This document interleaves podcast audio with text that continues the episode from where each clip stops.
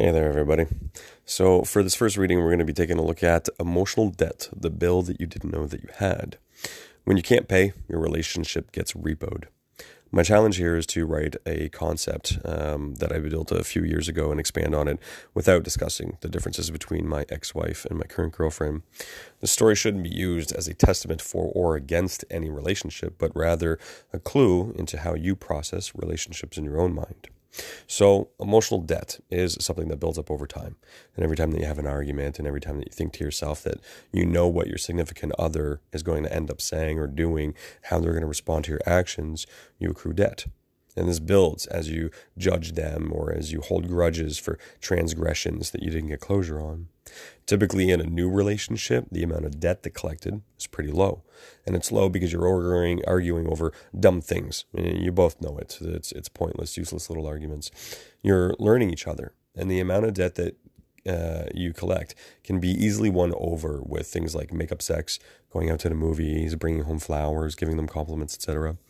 So as the relationship expands and grows, there's a few things that happen. First thing, emotional credit cards. Okay. You build a catalog of common denominators in your mind and you're going to judge your partner. You're going to hold grudges. And as you build expectations, uh, these are some of the worst emotional credit cards that you're going to end up owning. So a grudge is like an emotional credit card that has 100% interest. You can never pay it off because it accumulates too quickly. And no matter how much that you try to pay onto that card, uh, you always have this giant principle that's backing up your negative thoughts. So that's grudge as an emotional credit card. Uh, expectations are like an emotional credit card as well, uh, but one may be from your favorite boutique. So you keep buying things that you you know think that you like, and you're planning where that item is going to sit in your home. You're imagining how well it'll be appreciated by your friends and your family, but no one really cares about your regal lamp, right? So you keep buying things that you believe that people are going to like, but you never really stop to ask yourself if you wanted it for yourself. So those are expectations. And judging your partner is probably the poorest emotional financial decision that anyone can make. It's akin to a shopping spree. You have no idea why you're doing it. It's addictive. It accumulates the highest amount of debt.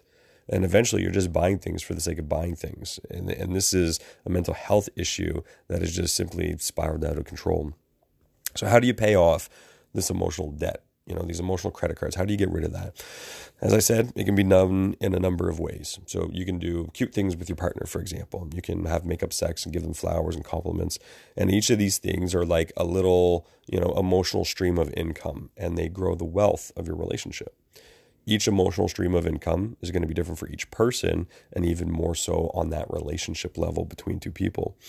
Um, they're always, of course, subject to change, as does your actual income. And I believe the best way to pay off uh, any emotional debt is exactly like having a good credit score. You use your emotional credit card to get things that you want or need in the moment. You give yourself opportunities and then you use that debt, like borrowing against yourself, to create growth in your relationship or credit score, right? So then you pay it off fast and hard. It's okay to make a judgment. You're human. What isn't okay, though, is to hold these judgments over people's heads.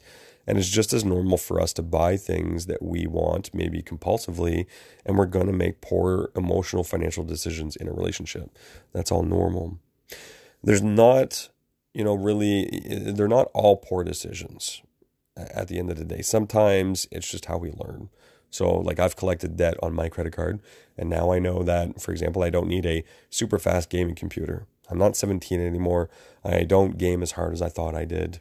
So, just as you might not like a sports playing boyfriend or a uh, wine addicted girlfriend, but you wouldn't really know this unless you had bought into that agreement and collected some debt along the way. Right. So maybe relationship baggage is just the credit card balance that you owe once the thing that you bought 11 years ago is already, you know, like gone and done and, and in the garbage.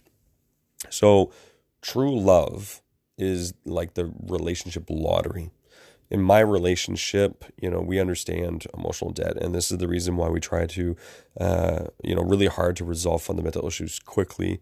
We do not like judging or holding grudges because there's something else that kind of trumps it all. Um, having true love is, is like winning the lottery, right? So, both in the platitude of how difficult it is to find true love, and also in terms of this emotional debt story that I'm writing right now, right? So we believe in my relationship, we believe that we're soulmates. And it doesn't mean that we don't argue. It means that we're strongly bound on a fundamental level. We're friends, we respect each other, and our story is, you know, vaguely familiar, yet it's filled with lots of curiosity of each other and ourselves. So when we disagree, it's always within our mindset to kind of question the importance of the debt. And very often we find ourselves just buying something compulsively. So we place it gracefully black on the shelf and, and we smile at each other and continue building a credit score.